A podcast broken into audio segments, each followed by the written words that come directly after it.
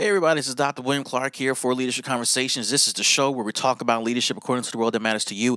And I hope that this uh, this podcast finds you doing well and that you're continuing to progress towards your goals and the things that you've set out to achieve this year in 2019. Now, I wanted to uh, uh, kind of review a book with you. And this book uh, is a book that I've read uh, before many, year, many, many years ago.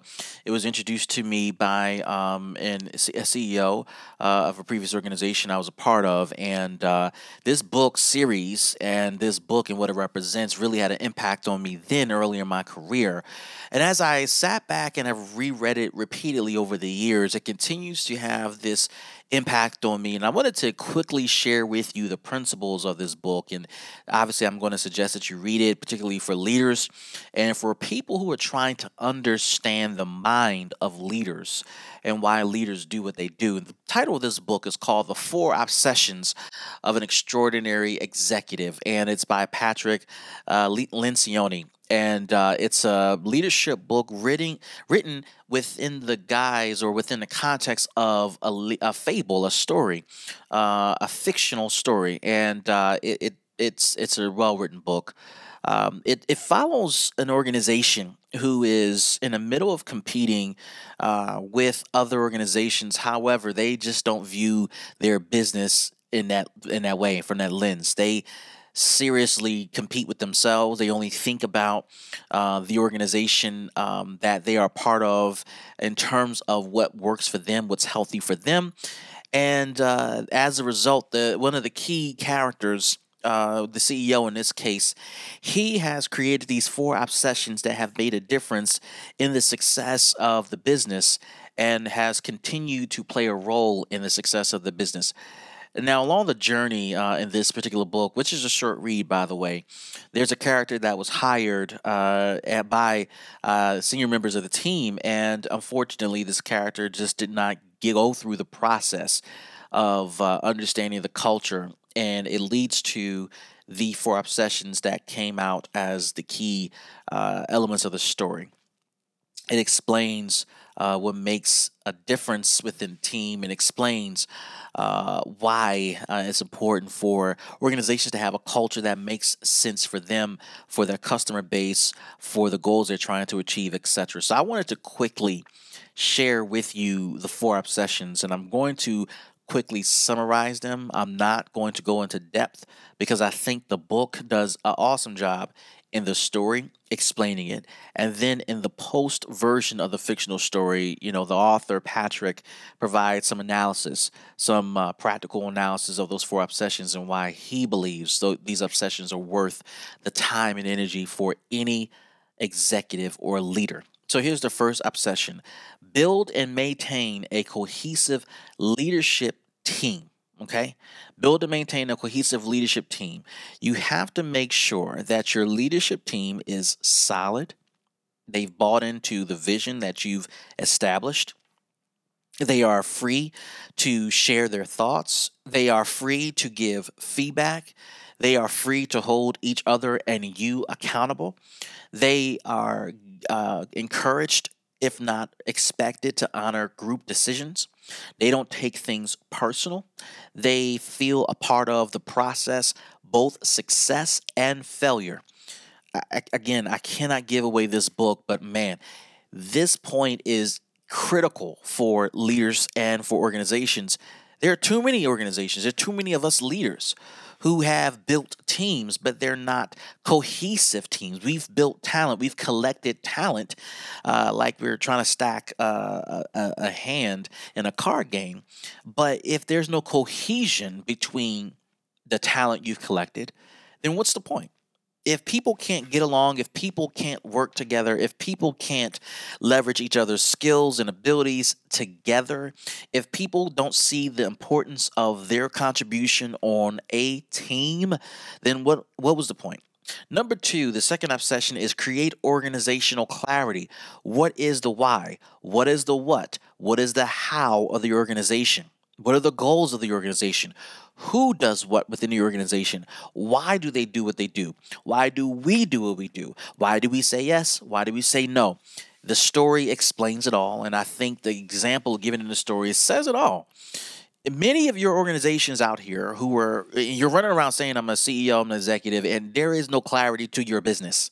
There's no clarity to your leadership. There's no clarity to your nonprofit. There's no clarity to your function or existence. What is the why behind you doing what you do? Okay. And if you find your why, then how do you do what you do consistently so that when you, as the leader, are absent for whatever reason, the business is continuing along its trajectory without losing a beat. In too many cases, you take a leader out of the organization and the organization goes goes belly up. They don't know what to do.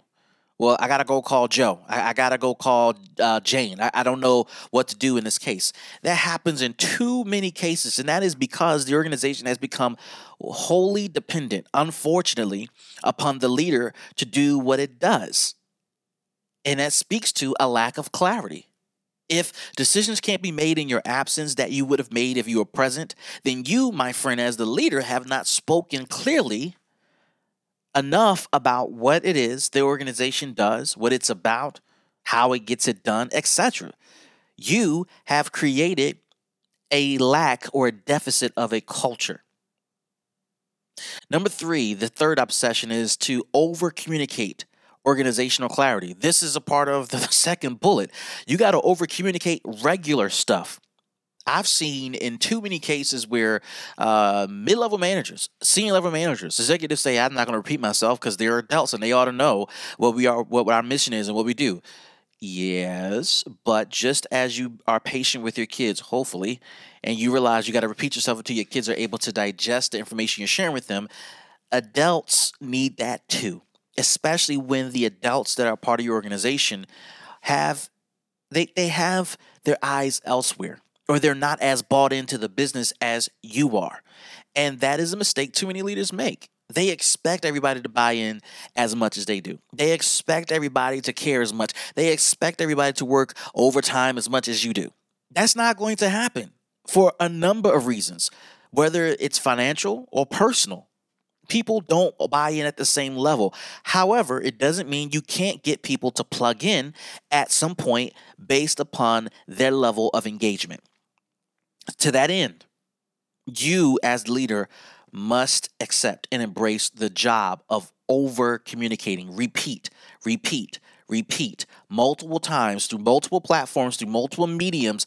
Repeat. Have your managers under you repeat the same message, share the same message, have it go over, over and over and over and over and over again until, until it gets to the point that even frontline staff or mid level staff who aren't as bought in, they having been ingrained with your thinking that now it becomes mindless for them to repeat what you believe in, even if they don't believe it, at least they know, right? And if they know, and if they can state it, then they can be held accountable for what they understand.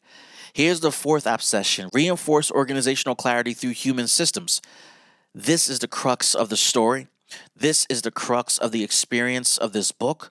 This is the crux of organizational consistency. What he is saying is when you enforce organizational clarity through human systems, you have to make sure you hire people based upon the standards you are setting within the organization. Whatever the culture is, you got to hire for that. Whatever the culture is, you got to make decisions based upon that culture. Whatever the culture is, you got to have performance that meets that expectation.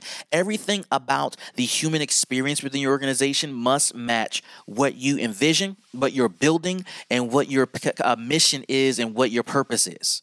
If you don't have systems, human systems to back up what you believe in, then you're going to have friction. You're going to have fraying at the edges, and you're going to be confused about who you are and what you're doing. Be consistent, whatever it is. Be consistent in your decision making. Be consistent in your hiring. Be consistent in your performance management. This book is a must read. I almost want to do a book club on this book because it is a necessary book for leaders who are looking to figure out how to build culture, who are looking to figure out how to build consistency, right? Anybody can uh, swing at the ball, hit a home run, and just do it randomly. Anybody can do it and get lucky. Anybody can drive a ball with a golf club and get a, a hole in one randomly. Anybody can beat anybody at chess randomly. That doesn't make you great nor good. What makes you great or good is when you know how to do that thing over and over and over again, consistently and regardless of the opposition. Think about it. Amazing batters in baseball are great because they know how to hit the ball out of the park no matter who's pitching. Great golfers know how to be great because they can hit a hole in one or win in golf because they know how to beat the course consistently, regardless of the texture of the grass, regardless of the weather, regardless of the location in the, in the world. Great leaders, man. Great leaders are known not by fluke successes. Great leaders are known by their consistent results, no matter who's on the team, no matter what year it's in, no matter what is going on in the marketplace, no matter what's happening with competitors, no matter what changes are happening with customers. Great leaders are consistent regardless of the circumstances, regardless of the situation. The goal of this podcast is to make you great. The goal of this podcast is to get you focused on consistency, processes that make you unique and almost predictable in a sense. Not predictable in that I know he's going to do this and this and this. Predictable in the sense that I can rely on so and so to lead this team because they've led variety types of teams. They've led in a variety of types of circumstances. They've overcome a variety types of situations. They're not limited by being in a perfect situation in order for them to win. All these podcasts I've been doing all these years, put them together, you'll see some themes in there you'll see some themes around process and consistency. Regardless if you're a church leader watching this podcast, listening to this podcast, a nonprofit leader, a small business leader, a mid-sized business leader, or a, a, Fortune 500, Fortune 100 business leader, no matter where you are, the greatness of your leadership is your ability to be consistent regardless of the company, the revenue, the size of staffing, no matter the location, the competition, the business. It doesn't matter. Leadership is leadership. Great leadership is great leadership. This book is a must read for leaders looking to establish themselves as consistent winners. You may not like Bill Belichick, you may not like Gregg Popovich. They're consistent. they are consistent because they have led multiple teams, different types of teams to different to, to different types of teams to multiple championships. The teams have never been the same. The principles have been the same. The consistency's been the same. The personnel has changed over the years and they're still winning. they are still winning. That says something about their leadership. I hope you find this helpful. As you can tell, this stuff gets me fired up. I can talk about this for hours, and honestly, this podcast would never ever end. But we'll end it here. If you like this, if it's helpful, share it on Facebook, Twitter, Instagram, TV, and YouTube, and on your favorite podcasting platform. This is Dr. William Clark for Leadership Conversations. We'll see you in the next show. Peace.